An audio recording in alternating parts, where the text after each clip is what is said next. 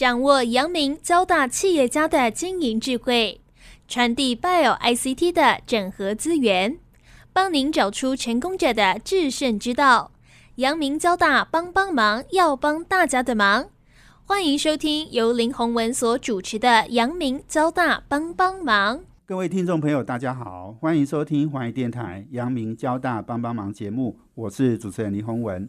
呃，最近大家应该都有看到一个呃新闻哈，就是我们魏宝生前凯基银行董事长啊魏学长哈，他算是从中华开发的这个金控哦集团退休了哦，他也接任了新唐的这个独立董事。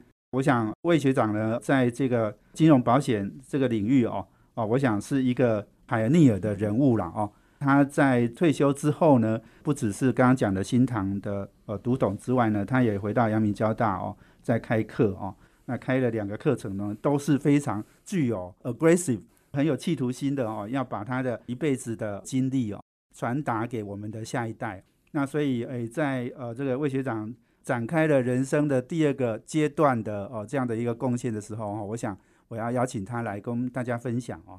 提前哦，在这个阳明交大上课之前哦，就告诉我们哦，他累积的呃这些金融保险等等领域的呃这样的一个经验了哦，所以我们先来呃邀请呃现在是富盛投顾的副董事长，也是新唐科技的独立董事魏宝生魏学长，先跟听众朋友打一个招呼。谢谢洪文学长，我是魏宝生，非常荣幸能够跟各位听众在阳明交大帮帮忙，分享一下我的一些想法，谢谢。我们都互称学长啊，不过其实魏学长是大我十届了哈，所以这个被称呼学长，我也是有一点惶恐哦。不过我们阳明交大就是有这样的一个呃传统了哦，所以我是不是先请魏学长先来谈一谈选择退休这件事情，应该也是在你的心中或脑袋中已经思考了很久了，大概简单谈一下好吧？我差不多六十岁的时候就在想说，我如果工作要到七十岁的话，好，因为我认为未来的这个 employment 的时间要拉长。因为少子化、老人社会，所以我假设界定我到七十岁的时候我要怎么办？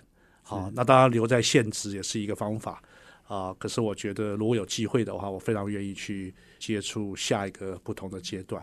那退休是因为我在凯基银行已经合乎退休的年龄了，还有年资，所以我就申请退休。嗯，那所以我规划我的退休有一段时间了。呀，所以做出决定应该是很自然、水到渠成的事哈。是，但就是要把它架构好。那比如说，刚刚主持人提到教幼军教学长找我，那也差不多是将近一年前了。好，那我我非常的受宠若惊。哦，那当然。呃，我就说，那我可以这高科技的领域，我可能怕不胜任啊。那他就说，你是交大的，你一定修过物理化学。我说是，我们交大每一个人都修过物理化学，我还修过电机工程概论，还有机械工程概论啊。所以他说，那这样就就 OK。所以我就觉得，哎，这是一个鼓励我下这个决定很重要的一个动力。那当然后来也有一些机会出来了，所以等到差不多的时候，我就觉得可以走了。对对，我想新唐是国内半导体公司里面诶很很有发展性，他去并购日本是半导体的的企业哈，那这个诶长期的发展性是是已经看得到了哈。是。那另外，我想你更重要一件事情是回阳明交大授课是哦，你这两个课是一个是金融专题研究，一个是 AI 城市设计跟应用内容。是哇，这个非常重要哦。也许等一下我们再花一点时间来谈这个，好吧没有问题。好，那我们回到就是说刚刚提到了哈，就是。魏学长的经验，我想很多人都很清楚了哈。他是金管会成立以后第一任的保险局长，后来呢，在呃不管是 AIG、南山寿险、友邦产险哦等等都有任职哦。那后来在凯基证券、凯基银行哦又有诶累积已经十二年嘛哈，是十二年的经验了哦。那所以这个您在金融保险这个行业哈哦，我相信是累积非常非常多的经验是哎那。很多你能说，很多可能也有一些你不太能说哈。哎，我很希望就是说您这个哎告诉大家哈，是你这样子累积，也许先从你最早的工作开始，然后你来跟我们分析一下，就是说你学到或者是你看到的很多的重要的，跟大家分享。我我其实非常幸运了哈啊，从我公职开始，在国际贸易局驻外，到说到金融业啊，其实跟着我们经济的发展的脉络。是有一定的关联性，那这个当然不可能是我当时想得到的。你事后来回想，你觉得说，哎，我跟着这个台湾经济发展的趋势在走，啊，攻逢其盛了哈，所以我非常珍惜这个过程。七十一年加入的，现在一百一十一年，所以有四十年的经验，都是在财经，都在财经领域。那在这个之后，能够呃在踏入高科技啊，高科技，我觉得这台湾非常重要的。尤其我也是交大毕业的，我觉得呃，我真的非常幸运。好，既然这么幸运，有机会学到这么多，当然中间的酸甜苦辣都有了哈。但是我觉得要回馈，那这个回馈就是年轻一辈，或者是一方面我自己继续学习，一方面年轻一辈我能够帮助他们。像富盛投顾就是一个兄弟两个人经营的公司，我认识他们十多年了。那他们代理国际的这个资产管理公司，阿萨、Jupiter 啊，这些都是大的。还有销售阿蒙迪的，所以他们不大的投顾都是年轻人。这家公司平均年龄三十多岁而已。嗯，好，那然后能够去 take care 这么多国际的资产管理公司在台湾的业务的推广，那当然他们是通路啊，各种啊，金融业、银行啊，什么都他们重要的一个通路。那我如果能够帮他们忙，那我觉得这个是也是蛮棒的机会。好，那所以去回学校，当然回学校更是。呃，有机会的话，能够让不只是学校了，我在 FinTech Space 也是审议委员啊。嗯，那过去比较不方便这么台面化的哈，因为你如果在银行，你就是一方面是他是我的客户了，我希望争取这些年轻人作为的客户；一方面这些 FinTech Space 的这些会员公司，他们都想知道怎么去跟银行合作，怎么去跟银行、证券、保险合作，所以从这个业务合作上。我可以给他们很多的观念，好，或者是一些方法，嗯，好，让他们把业务拓展出来。那他做起来之后，自然就有资金投入了嘛，啊，自然就会好的投资人来。所以我觉得这些不管在学校或在 FinTech Space，我都可以把过去的一些经验跟年轻一辈的分享，然后帮助他们，而不是倚老卖老。没错哦。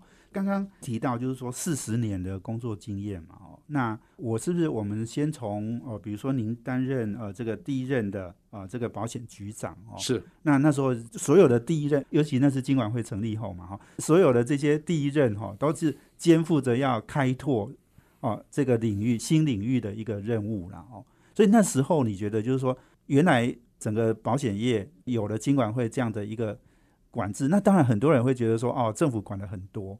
但是你觉得那个时候有建立哪一些重要的啊这些规则啊，或者是这个管理的办法？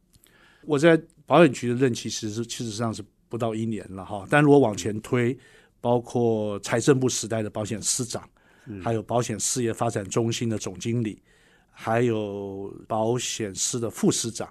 是负责寿险的。如果把这个时间拉起来，就变成说有有六七年之久了啊。那在财政部的时代，当然是要解决问题，因为那时候受到利差损的影响，还有投资标的的问题，所以那时候呃，除了去应付利差损，想一些方法之外，另外就是开放寿险业资金投资海外，让它的获利。那当时也没有像现在的环境这么复杂，所以当时开放他们是是可以得到很多的获利的哈。那时候。外资比重大概不到四趴，现在已经不得了了。现在都有二十兆的钱在海外了哈。那当后来纳入金管会好的话，我觉得就是寿险、产险怎么去跟其他的金融机构，包括银行、证券，在金控底下的经营。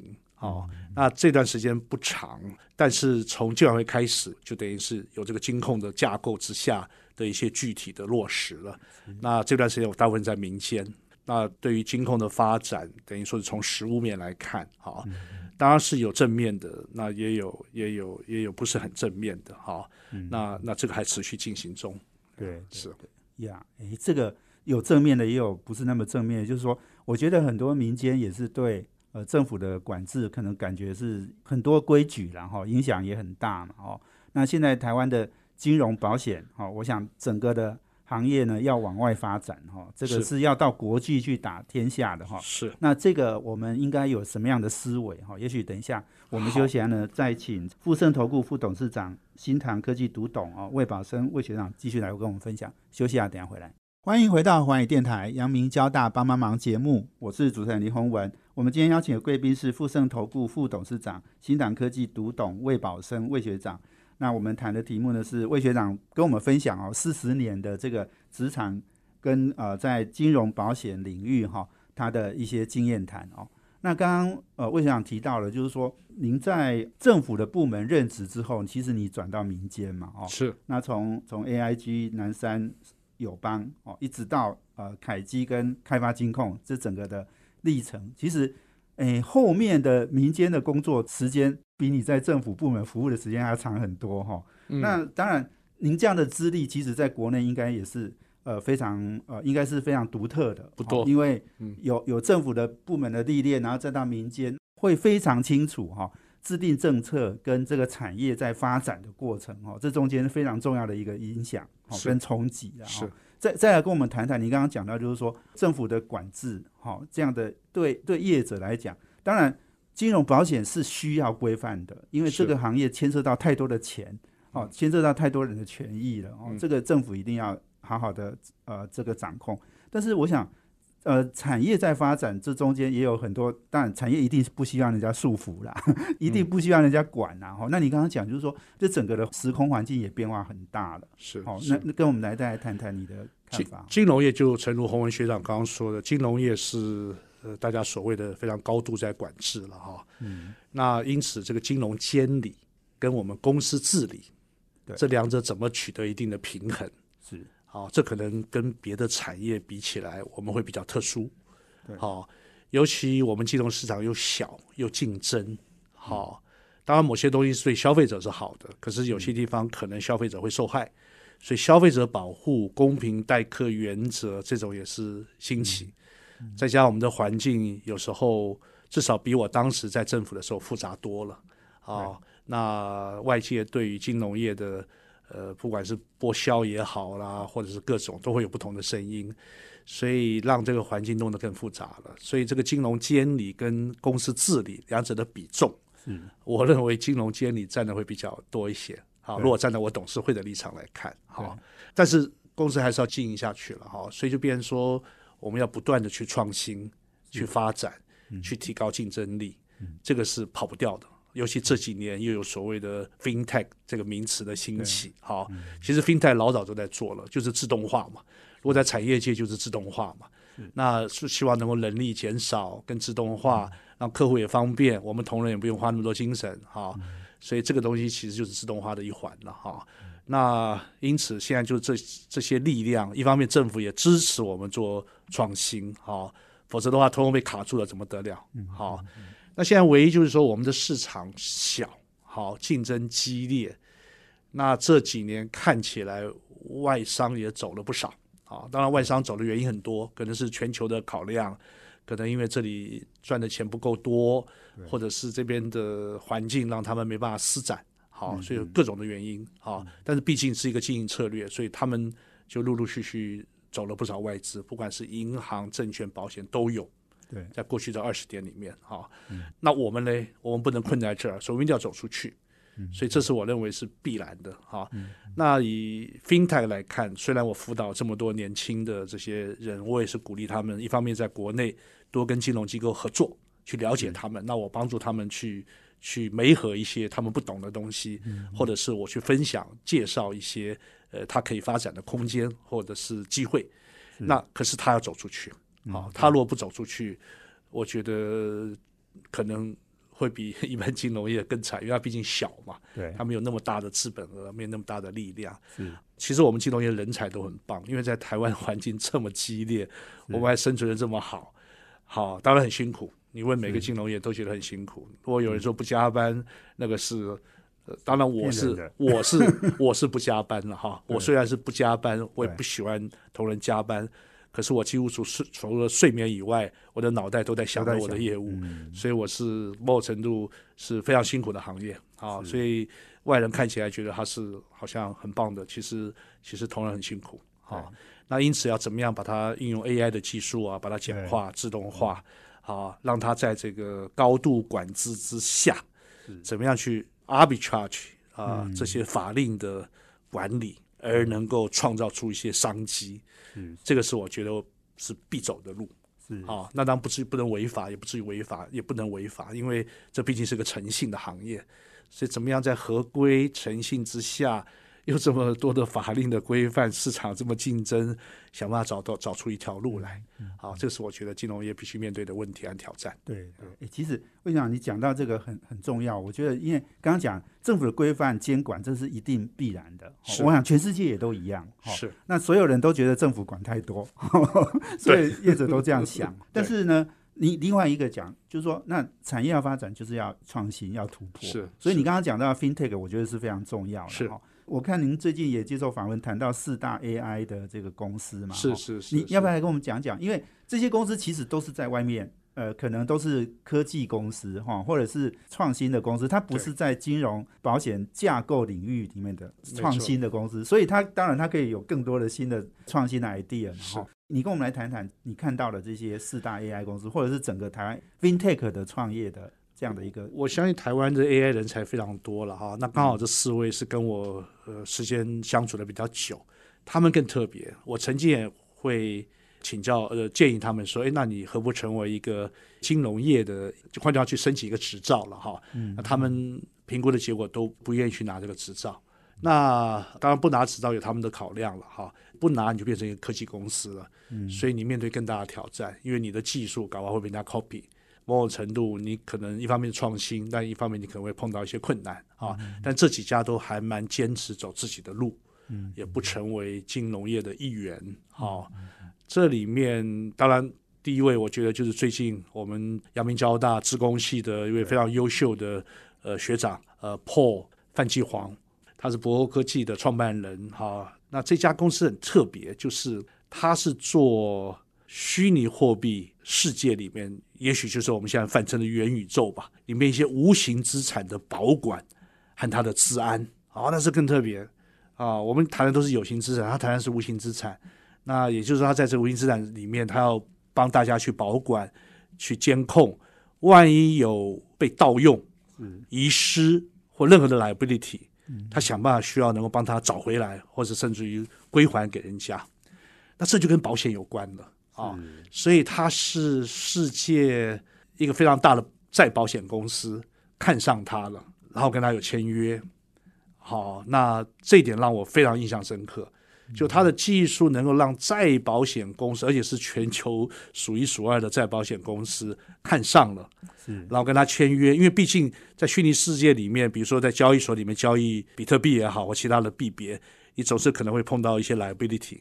那这些 liability 的话，一定有保单要来赔偿啊。可是，一般的保险公司对这个部分还不是那么清楚，甚至于再保险公司也不是那么清楚。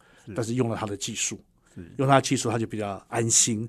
那这个 business model 会出来，那保单自然就提供的出来。所以这点让我非常非常受到吸引。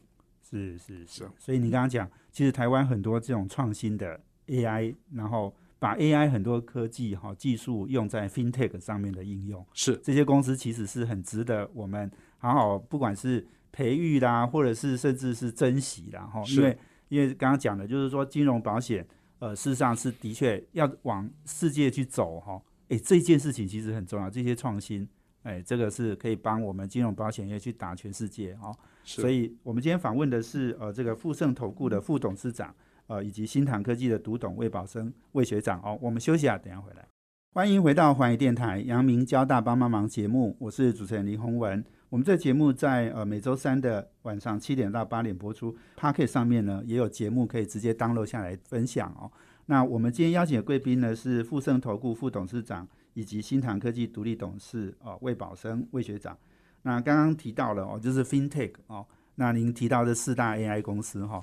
我想这个都是年轻人创的公司啦。是。那我们魏学长也是一直是保持年轻的心态哈，跟这些年轻人都是从他们可能公司在发展的过程哦，就提供给他们很多的想法，跟甚至就是很多的帮忙。是。那魏学长，你你来跟我们分享一下哈，因为我知道你之后呃退休后也要到交大去授课嘛。那 AI 城市设计跟应用内容，哇，这种课哈。大概只有您敢开哦，哈，这个课绝对不会是太容易的的题目哈，而还有金融专题研究，我相信你也可以贡献给大家很多你的四十年的经验呐，是。谈一谈这个两个课程好吗？其实第一个课是源自就是 AI 的城市设计啊，这是源自我们呃阳明交大的思源基金会有一个喜马拉雅计划，对，下面分了好几项，其中一项是 AIoT，那 AIoT 下面有一个小组叫做 FinTech，那当然林宪林学长，呃，他是主导这个我们喜马拉雅计划，就想说看我能帮什么忙，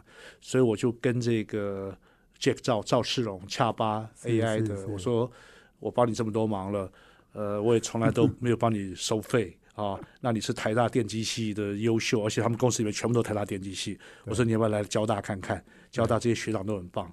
我说让你捐五十万，我捐股票，我们一年我们捐一百万，连续三年，我们开个 AI 的课。嗯啊，所以他就欣然同意，因为哦过去都是无偿义务的帮助他，让他公司做起来，他把些资源带到我们交大来，那顺便跟我合开捐赠这一堂课。好，那所以我也算是在喜马拉雅计划下一个小计划来帮忙来推动产学合作。好，那因此呢，因为他学电机的，他台大电机系从学士、硕士到博士，哈，所以他就邀了黄金尧黄教授，是我们电机学院的。那当然，他们比较工程背景去教这个 AI 的城市设计，嗯，啊，这个我相信是跟我们以前念的什么都一定不一样了哈，所以对他们来讲应该都不难。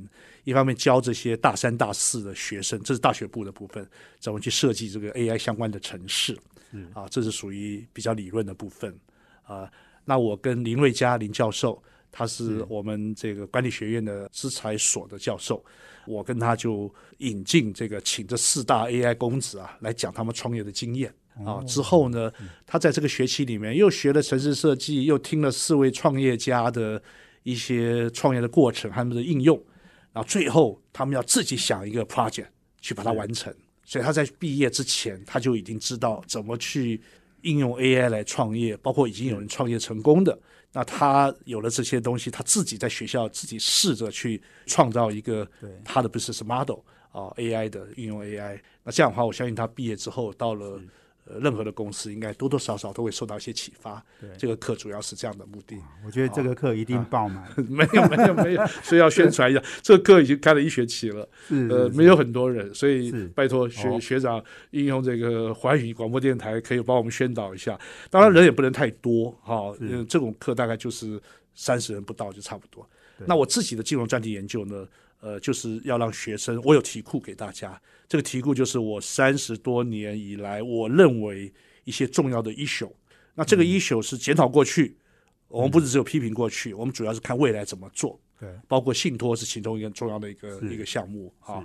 这个学生是比较 EMBA 金融专业专班的硕士班的，大部分都来自科技业或者是金融业，他们去选题目啊，选六个题目，然后他们自己去做简报。那每次那个简报就一直一直改进，一直改进，一直增强，所以我就是帮着他们去把这个简报最后变成他们自己的东西。嗯，然后一次你可以你可以学习到六个专题。啊，所以这个是已经在开了。这堂课我倒觉得，呃，因为比较专业，在我们金融业的部分。那同样的，我也找了请了一位教授跟我合作，林志勇林教授也是年轻的，他讲理论，我讲实务，让学生已经在金融业的人。能够再 review 一些我认为蛮重要的金融的专题，然后搭配上林志勇林老师的一些理论的教授，那他这样在金融业里面工作上，我相信会更有些概念了。那这课其实这两门课在今年的年初已经都开了，然后上礼拜通通都结束了。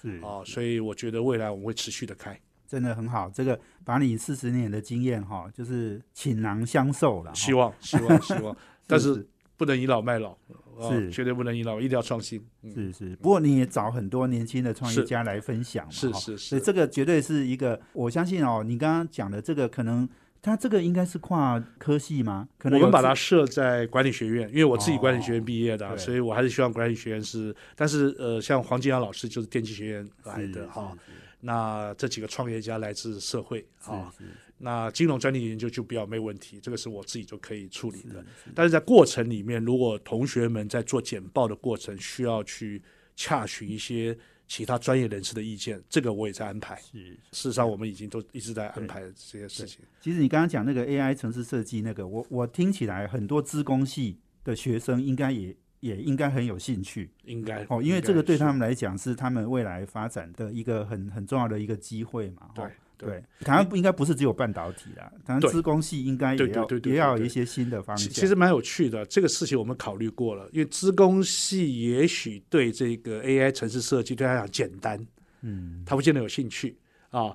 那可是有些在城市设计上比较弱的学生想学是，但他程度可能又不够好，所以我们才会把它混在一块儿啊。嗯呃，包括要有应用的东西，要有创业的东西，是就希望因材施教了。好，嗯。那如果你的城市设计觉得这堂课对他太简单了，嗯。那也许呃，像 Jack 赵或者黄老师，他会给他另外一个题目，让他单独去学。对。啊，就希望呃，不是很多学生的课堂上，我们能够因材施教，让每个人各取所需，否则会有那个落差。我们还是要很感谢魏学长哈，把很多自己过去累积的资源、人脉哈，都一起带到交大哈，是。阳明交大，让让这些学子哈也都能够有很多的收获。是那剩下一点点时间哈，我你刚刚也特别又提到了这个公益信托哈。那我知道信托是您在呃这个保险产业里面哈，你一直在推动的一些观念哈跟思维嘛。嗯。哦，那我想最近呃，你刚刚提到那个最近的公益信托哈，也有很多的，甚至有很多立法哈，要针对很多大财团做的一些这个信托哈。要做一些规范哦，那当然，那法案有点复杂了。你要不要来谈谈？因为你过去提过，就是说，呃，这个呃，信托是金融业的未来，是，好、量身定做是这个金融产业可以发展的很多的机会。剩下两分钟，要不要先简单一下谈一下，然后我们下一段再来继续深入谈。其实公益信托也就是信托啦，只是它是比较他意啦，不是自意嘛。嗯，好，那既然是他意，就要他意的这个目的和内容嘛。嗯，啊，那信托这个东西，台湾的历史很短，啊，可是国外都是百年的，啊，所以信托绝对是量身定做的，不是只有富人才拥有的，哈。对，可是过去我们的信托都是比较标准式、大众化的，啊，所以就让这个信托的争议啊和它的精髓啊，事实上是没有充分的发挥。那这是我觉得我可以呃借由我这个金融专题研究，去让这些年轻一辈的从业人员了解到这个信托的未来其实充满了机会。是是是所以信托哦，其实现在已经慢慢变成金融业，好像也是一个很重要的业务，对不对？对，嗯，过去比较偏重作业性质、标准化嘛。对，啊，所以它又是一个不赚钱的单位，是耗时耗力的单位对。那这个部分未来，平常讲用科技可以解决的了啊。可是问题是，信托接就是安全嘛，你的资产就是要安全嘛。那有了信托，就得到一定的保障、一定的安全嘛。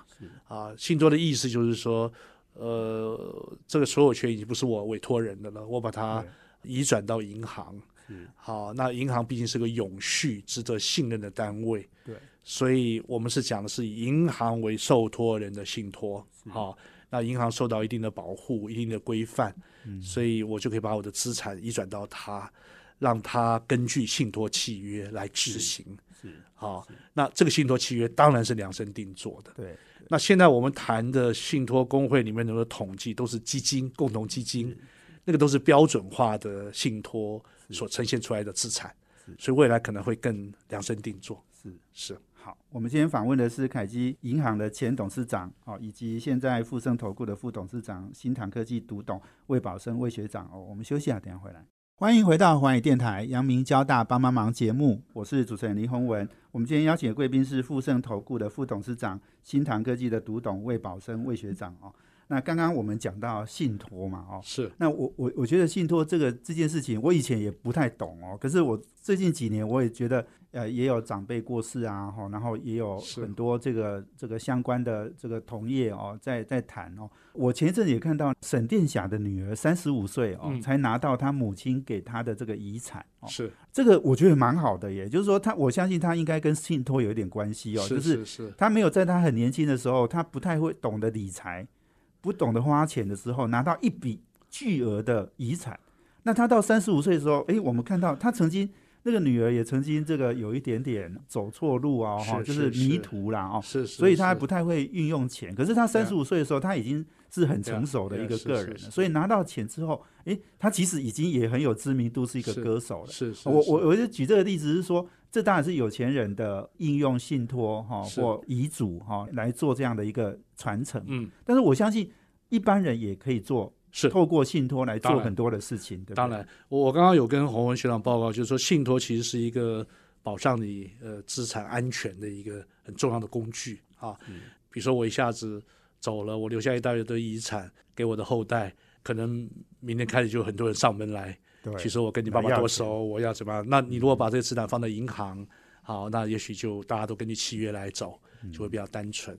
好，那我再讲一个非常原始的一个故事，哈，也是我亲身碰到的。我有一个长辈，呃，他没有小孩，他呃就是夫妻两个人就老夫妻，然后太太先离开了，那我这个长辈八十多岁，呃，他就评估一下，他应该还可以活个十年二十年，是。好，所以他就剩他这一栋房子，嗯。啊，当然他别的遗产怎么样分配我就不了解，至少他现在住的这个房子，呃，他就跟他的邻居就约好，那邻居因为大家都彼此信任嘛，老朋友了，就说我可不可以把这个房子卖给你，我们约定一个价格，啊，那你的房子就回租给我，啊，我们定一个租金，我们定一个卖房子的价格，那这个价格呢，我可能就摆在那儿，然后我们也定个租金。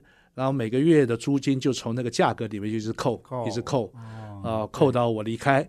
我离开之后的三个月内，可能清理一下房子之后呢，再过户移转给这个邻居。是是是，那这个就是我们现在在讲的以房养老嘛。对，好、哎，那以房养老这个是一个单纯的个案，他们之间一定有一个约定，也许是个契约，这是在信任的环境之下，不需要有银行。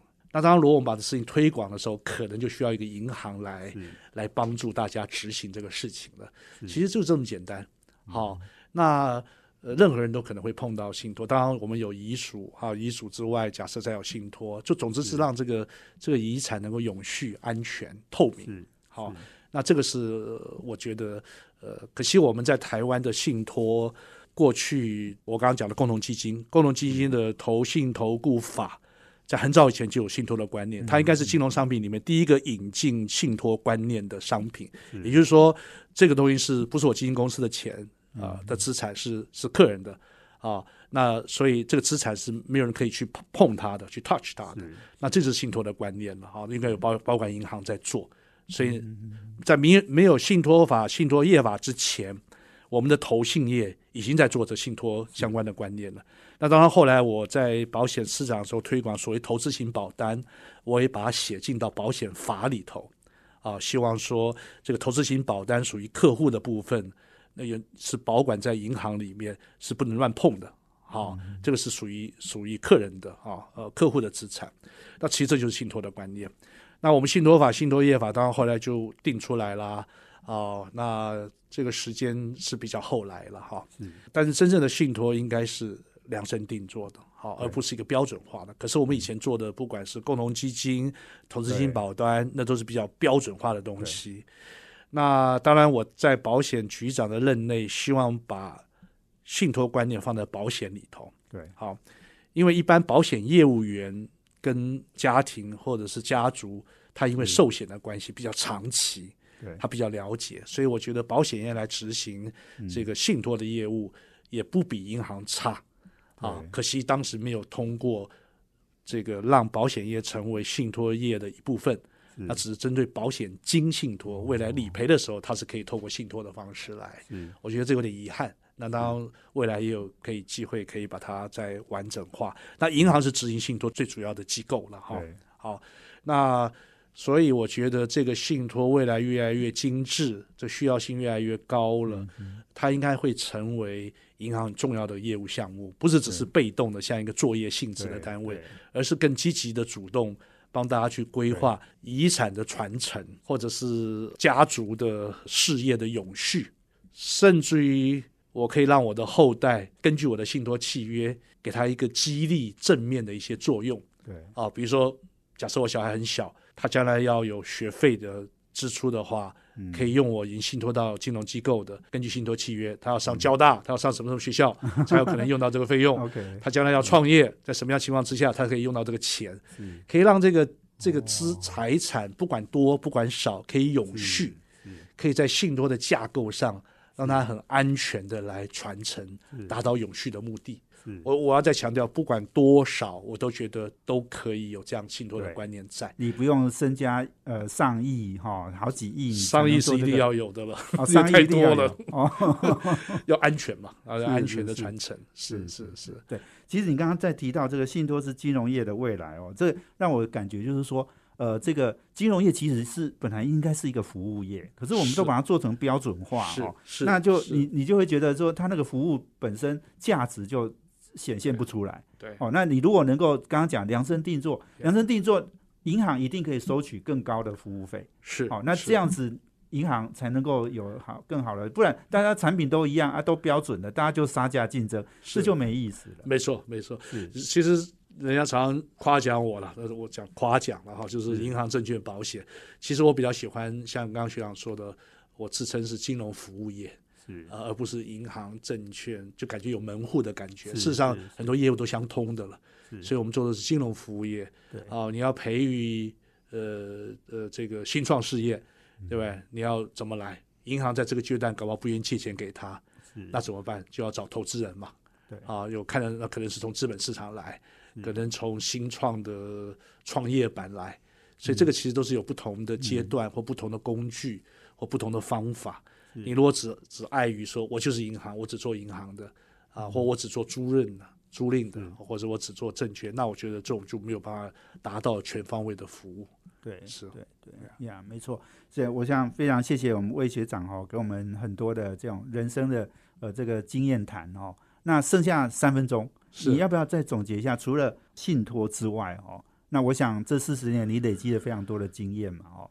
如果您在讲，就是说，因为我们常常在讲台湾的金融业，感觉好像还是走不出台湾哦。那可能有些呃已经到亚洲了哈、哦，但是我们电子业可以呃在全世界哦这个发展的这么好，我们金融业应该也要向电子业看齐嘛哦。你觉得要怎么样让台湾的金融服务业哦能够更扩展到全世界？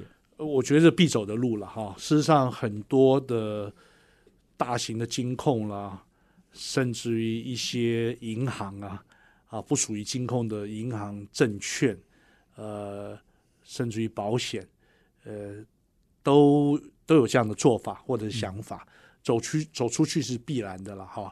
那因为这个市场太竞争啊，呃，太小。可是我要强调一点，就是我们的金融人才是是不错的。我们常常看到外商里面，甚至于中国的很多的金融业里面，有很多台湾的人在当时帮他们打天下。嗯好，那这批人可能有的慢慢凋零了啊。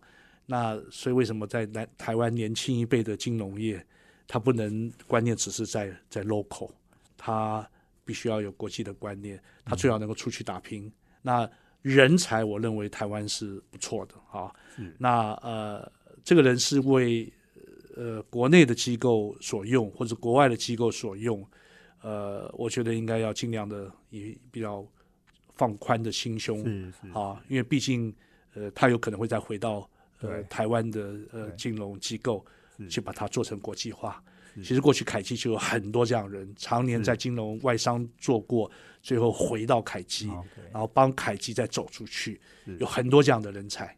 是好，我相信这样的人才呃非常多，也已经散见在各金融机构里面。人才只要是是具有国际观的，我觉得慢慢慢慢的会会形成一些趋势的，是是是，没错，这个跟电子业也一样，很多人才在 Google 啊，在微软啊，哈，在 Amazon 啊，做工作了之后回来台湾贡献。哦是人才最重要的是台湾的人才，如果能够有国际观哈，或者是有很好的经营能力哦，台湾产业就不会太差了。哦没错呃，这个是很基础的哦。所以今天非常谢谢我们呃这个富盛投顾副董事长新唐科技独董呃魏宝生魏学长接受我们访问，谢谢谢谢各位听众，谢谢。也谢谢我们听众朋友的收听。我们阳明交大帮帮忙，要帮大家的忙。我们下周见，谢谢，拜谢拜。谢谢谢。